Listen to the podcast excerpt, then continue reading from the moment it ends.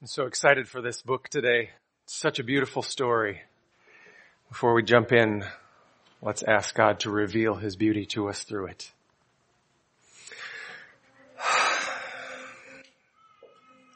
Father, what a shining example of faith young Ruth is.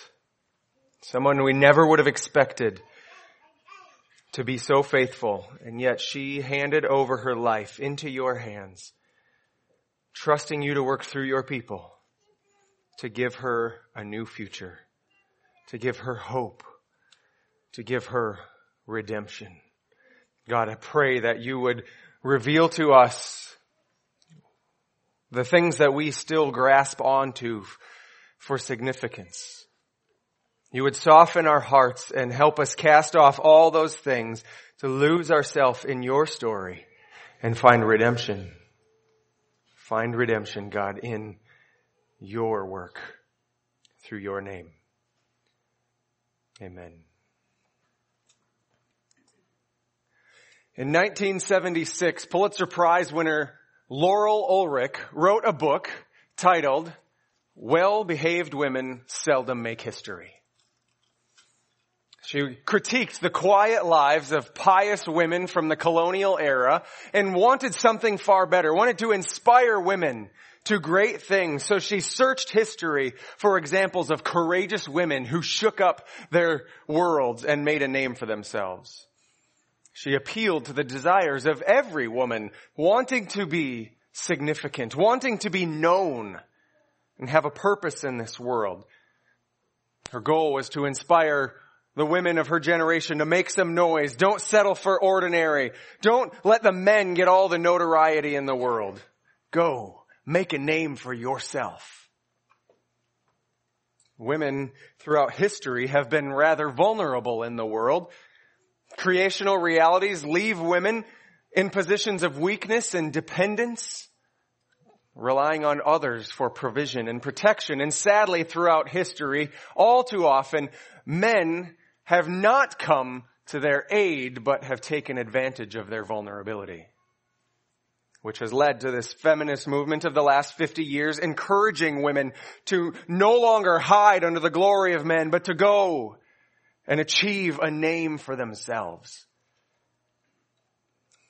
But the way to lasting significance is not by making a name for yourself, but finding refuge under the name of God. And the book of Ruth tells this beautiful story of redemption of one of the most vulnerable women in all of history, whose name is remembered not for her own greatness, but for her faith in her great God. Her story has lasted thousands of years, her faithfulness remembered for generations, her devotion inspiring many to ordinary trust in, on, in an extraordinary God. This book of Ruth isn't just a story to tell all the women in the room to be quiet and submissive. It's all, it's not a promise that your name will be remembered for thousands of years like Ruth. The message of this book is not to call women to be more like Ruth and men be more like Boaz. The primary call of this beautiful love story is for all of us to lose yourself in God's story to find redemption in His name. All of us, every single person in this room is like Ruth. None of us are a Boaz. We're all weak and vulnerable and need a rescuer. We need a provider. And this story is meant to point us to the Redeemer who can pull every single one of us out of our despair and employ our privileges and our, our opportunities toward a lasting purpose, not for our names to be remembered, but for God's name to spread throughout the earth in every generation. So to draw you into the beauty of this amazing story, instead of giving you a, a, an outline, a structural outline like I usually do to kind of walk you through the parts of the book, we're just going to look at this story through the perspective of the three main characters, Naomi, Ruth, and Boaz. First, Naomi, an unfortunate victim. She got caught up in the mess of her circumstances and choices made by other people and trapped in despair. But then we turn to Ruth and her unlikely faith. Ruth was even worse off than Naomi, yet she trusted that Naomi's God had something better for her. And finally, we get to marvel at Boaz, an uncommon hero. After seeing how terrible things are in the land of Israel during the time of Judges, Boaz shines as a diamond in the rough. A man devoted to God down to every last detail of the law. These three characters lead us to delight not in the potential of humanity, but in the sovereign, merciful provision of a good God. They call us, just like them, to lose ourselves in God's story to find redemption in His name. So we're going to start with our unfortunate victim in Naomi. The first five verses of this book give the context, the setting of this dramatic love story. Verse one tells us, in the days when the judges ruled, there was famine in the land. There's a lot of information given in that short sentence. If you remember from a couple of weeks ago about the book of Judges, you recall how terrible things were at the time. Remember the repeated refrain, the people of Israel did what was evil in the sight of the Lord. Even their heroes were barely passable examples of faith. The entire land filled with rebels. And God promised them in the law that if they are unfaithful, there will be serious physical consequences for their disobedience. You read in Deuteronomy 28 just this long list of curses. The land will be fruitless. The livestock will decrease. The ground will be like powder. The vineyards will wither. Pests will destroy every crop and their wombs would be barren. That's exactly what these opening lines of the book of Ruth are telling us. There's famine in the land because of the people's unfaithfulness. And this famine drove the family out of their hometown in Bethlehem to find help in a foreign land. If only they understood that the root of the problem wasn't simply a scientific ecological phenomenon, but it was unfaithfulness. They could have stayed and called the land, the people in the land back to fruitfulness. But instead they went to find fruit in the land of another God, which just led them further into trouble. This family moves to Moab. Naomi, her husband Elimelech, and their two sons. And while they're there, Elimelech, the family leader, dies leaving her two sons as the ones responsible for caring for this family.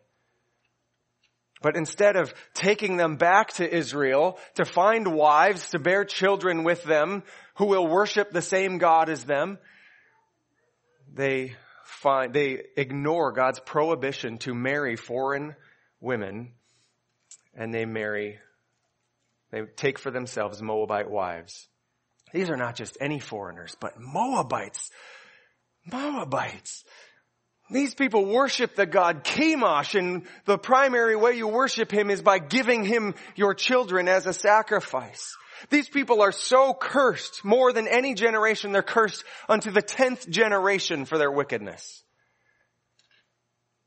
And then only five verses into the book, it gets worse. Naomi's sons die, leaving her without a husband, without an heir, without a home, and with these two young pagan girls that she can't provide for. The circumstances of this life and all the choices of others have piled on her, leaving her completely vulnerable and utterly hopeless. In verse 8, she urges the girls, just go home. You've got no chance to survive with me. I have nothing. Verse 10 again, she pleads with them, just leave me to go die by myself in my misery.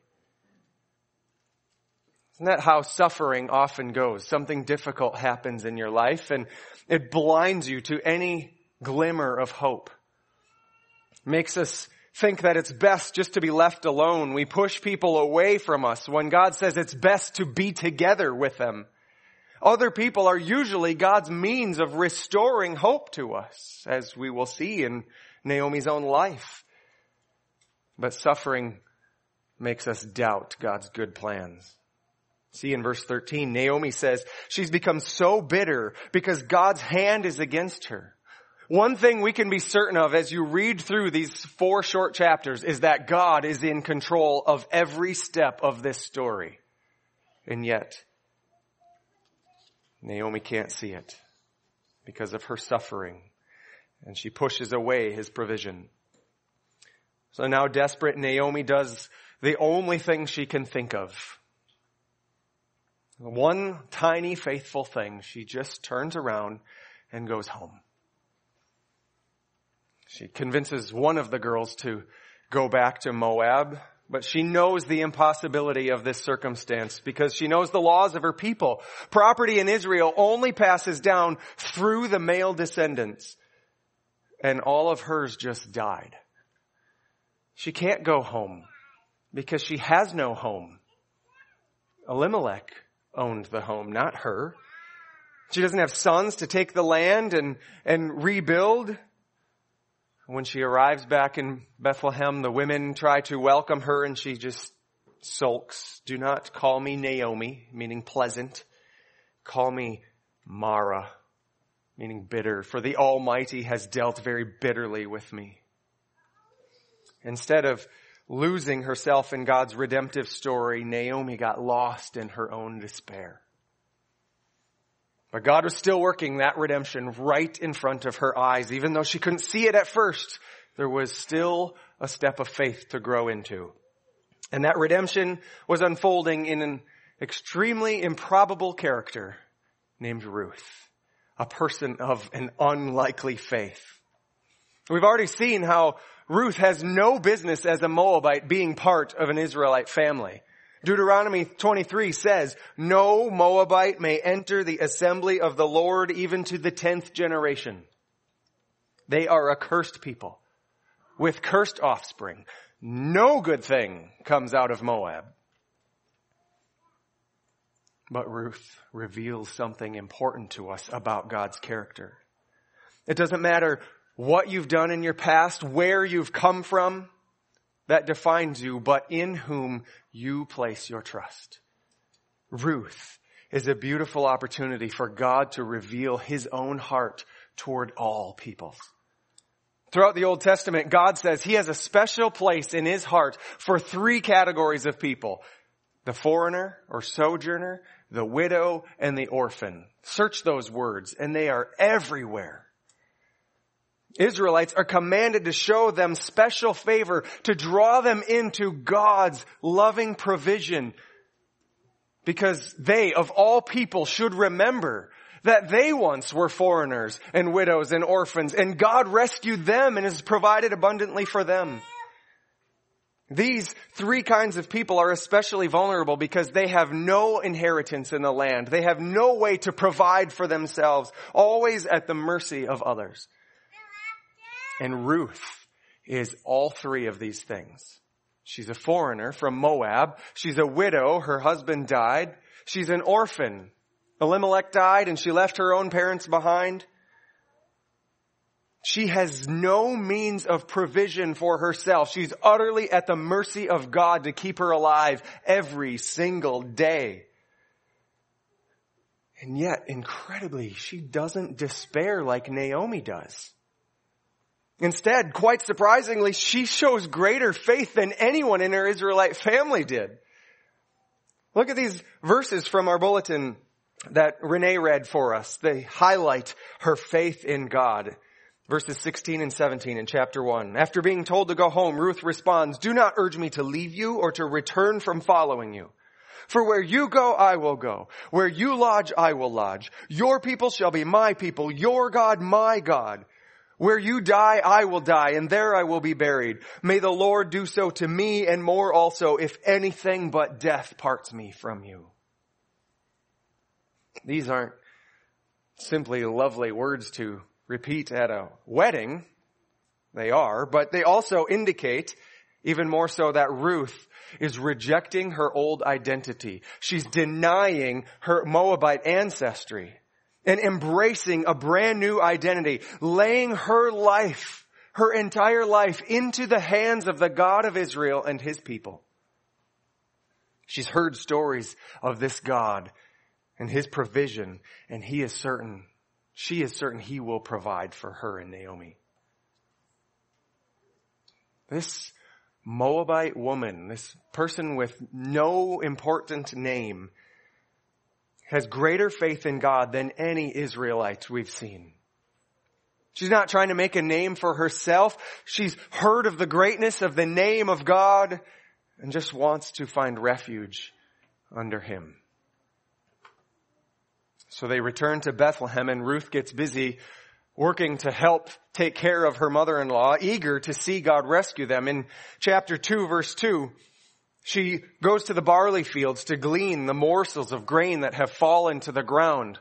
Hopefully she can gather enough from the ground to make bread for that day for her and Naomi, and then they'll just trust the next day maybe there will be some more and they'll have bread for the next.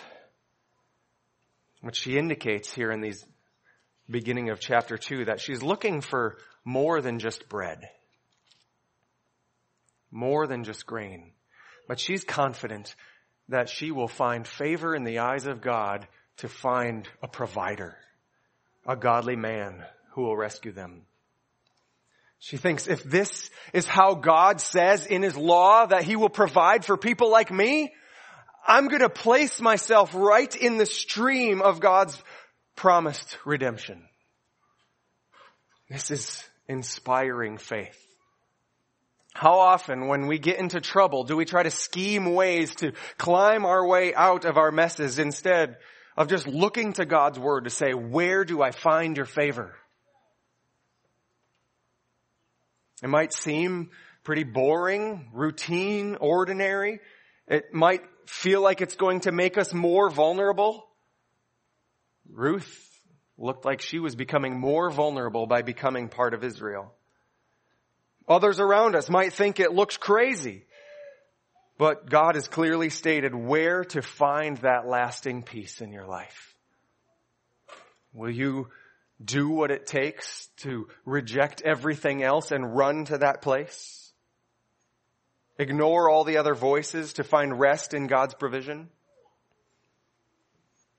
Ruth isn't just inspiring to us, but even the people around her began to see what was going on. The community marveled at her faith, a faith that transformed her into a full Israelite. And then now in chapter two, Naomi herself is being brought out of her bitterness, seeing what God is doing right before her eyes, and finally finding hope. But more importantly, there's a certain man that hears of Ruth's reputation and recognizes her godliness. He says of her in chapter 3 verses 10 and 11, May you be blessed by the Lord, my daughter. For all my fellow townsmen know that you are a worthy woman. A worthy woman. That phrase is the same one that's repeated in Proverbs chapter 12 verse 4. An excellent wife or a worthy woman is the crown of her husband. And also the famous Proverbs 31 woman, an excellent wife or a worthy woman, same words. Who can find? She's far more precious than jewels. Clearly Ruth wasn't worthy because of who she was, where she had come from, what she had done. She was a foreigner, a widow, an orphan. She had nothing to give. She had no reputation of good bloodlines or of beauty that would make her a desirable mate. Her worthiness came from the one under whom she placed her hope. She didn't care to make a name for herself. She was just happy to rest under the name of God. And so in this worthiness, in this beautiful love story, God provided for this worthy woman a man of equal worth. An uncommon hero in Boaz. We meet Boaz right at the beginning of chapter 2. It says, Now Naomi had a relative of her husband's, a worthy man of the clan of Elimelech, whose name was Boaz. The name of the book is Ruth because it's following mostly the story from her perspective, but the hero of the story is Boaz. Boaz was a worthy man, the same word used of Ruth. where Ruth's worthiness is quite a surprise because of where she's from. She's from Moab. Worthiness doesn't come out of Moab. Boaz's worthiness is quite a surprise as well because of the context of the book of Judges. Remember that during the period of the Judges, everyone did what was right in his own eyes. Everyone did evil in the sight of the Lord. Leaving us with the impression that not a single person in the land knows God or cares about his commands at all. But Boaz is the godliest man we've met yet in the entire Bible. Everyone else has some kind of flaw. Just when you think Abraham's great, Isaac's great, Jacob's great, Moses is great, Joshua's great, all of them reveal some flaw. They sin. They make a foolish choice. But as you read through the book of Ruth, around every turn, Boaz is a man of integrity. In chapter 2, we hear that he leaves gleanings in his field according to God's law in Deuteronomy 24:19. He doesn't maximize his efficiency for profit, but he trusts God to provide and leaves extra to serve and bless his neighbors. We hear also that he's especially kind to Ruth, whom he knows to be a foreigner from the land of Moab. He allows her to stay near his servants so she can be protected in the crowd. And in chapter 2 verses 14 to 16, he treats her as a member of his own house. Doesn't just give her the extras. He says, come, eat at my table. Eat with my people until you are full.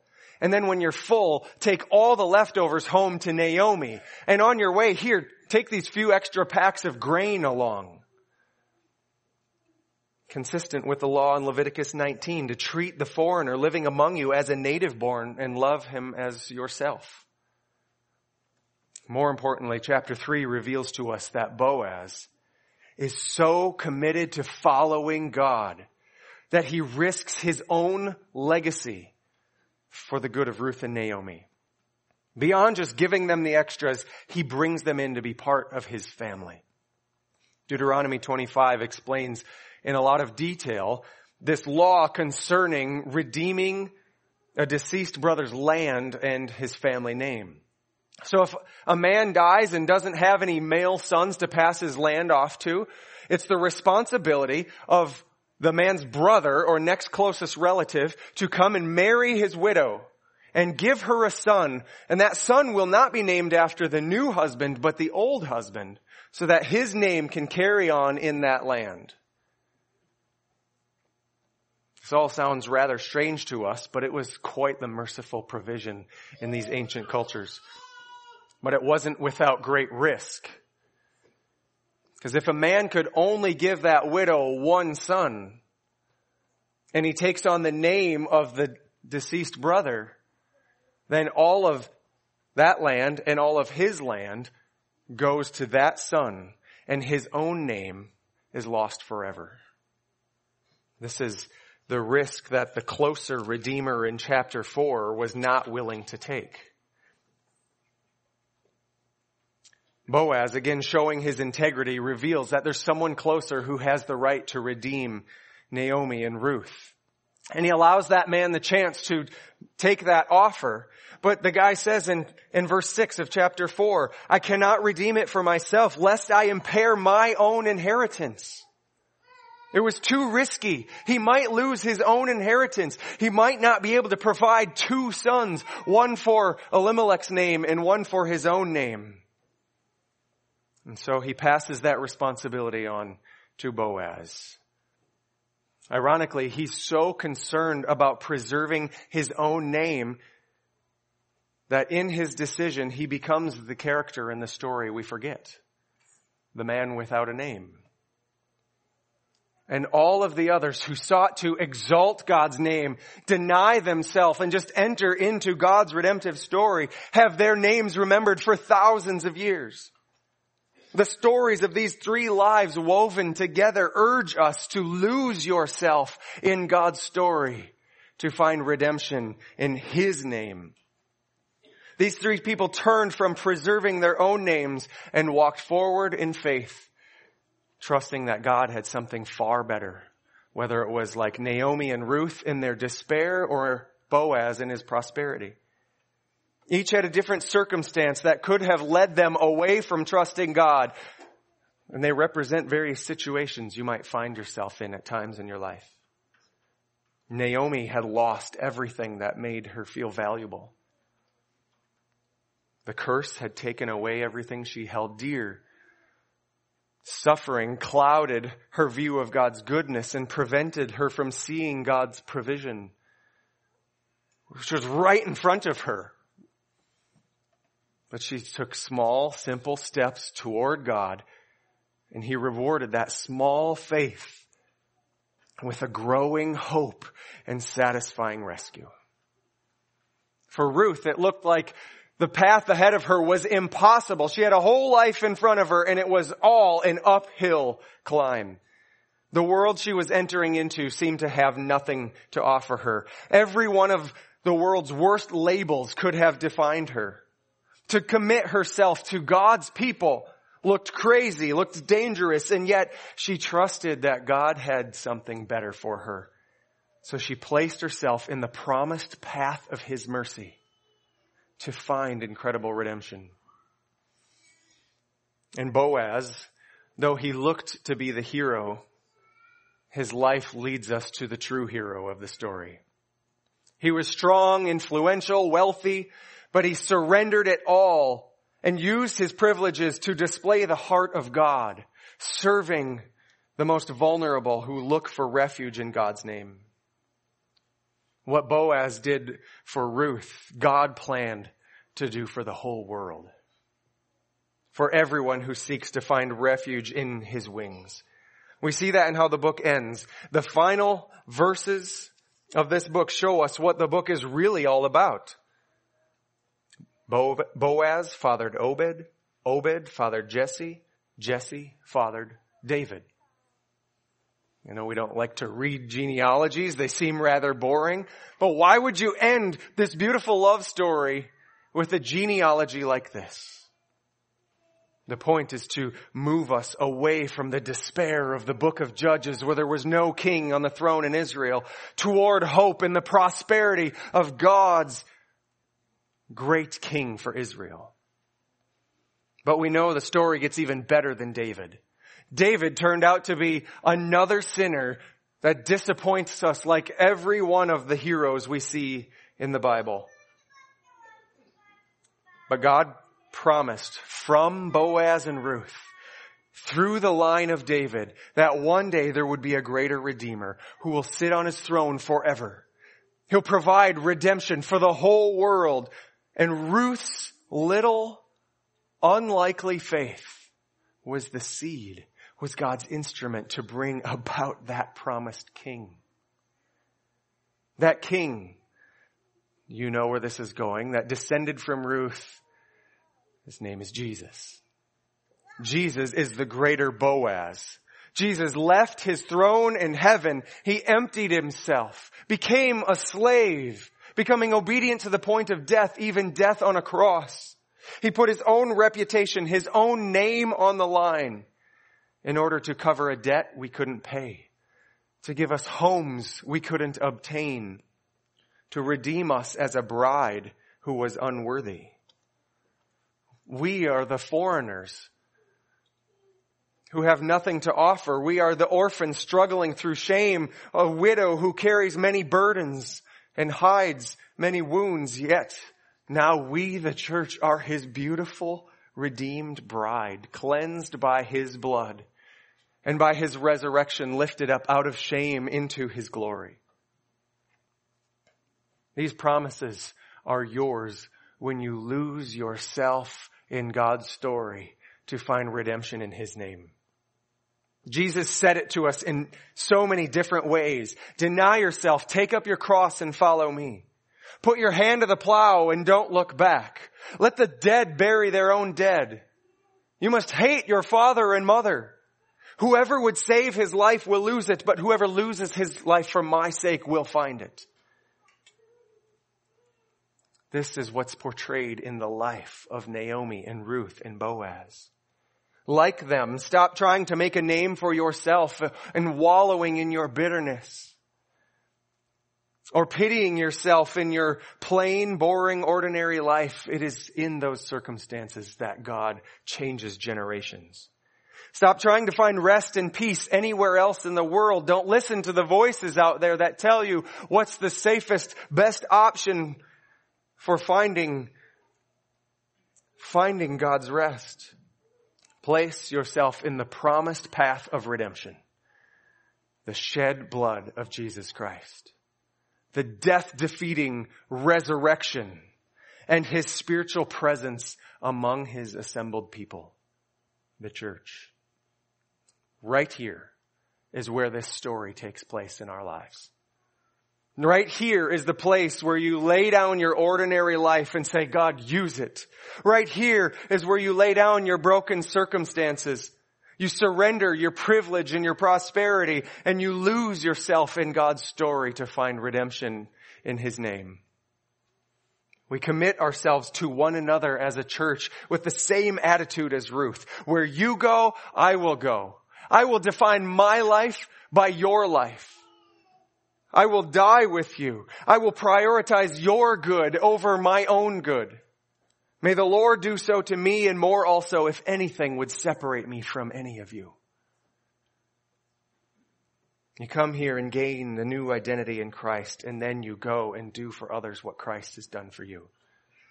You find those who are especially vulnerable, the foreigners, the widows, the orphans. Those are still very vulnerable in our society. Refugees, immigrants coming into this city wondering, will there be blessing for me here?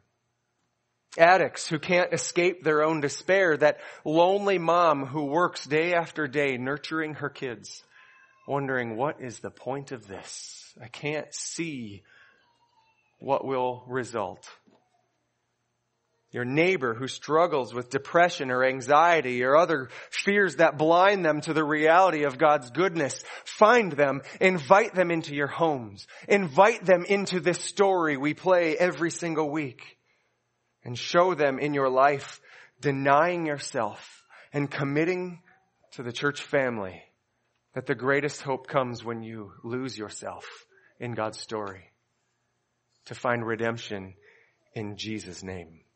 Let's pray. God, help us see the glory of this story being told through your church. As we exalt Jesus week after week, God, help us continue to cast off all the old ways and to immerse ourselves more and more into your story, even if it looks to the world like we are crazy. We are like Ruth, utterly dependent upon you to provide for us day after day. We have no strength in ourself, no good name to sustain us through into eternity. And so we lay ourselves here today asking you, God, we place ourselves in your path of redemption saying, God, rescue us, redeem us, and make us worthy. We thank you that in the blood and the death and resurrection of King Jesus, we are made worthy in his name. Amen.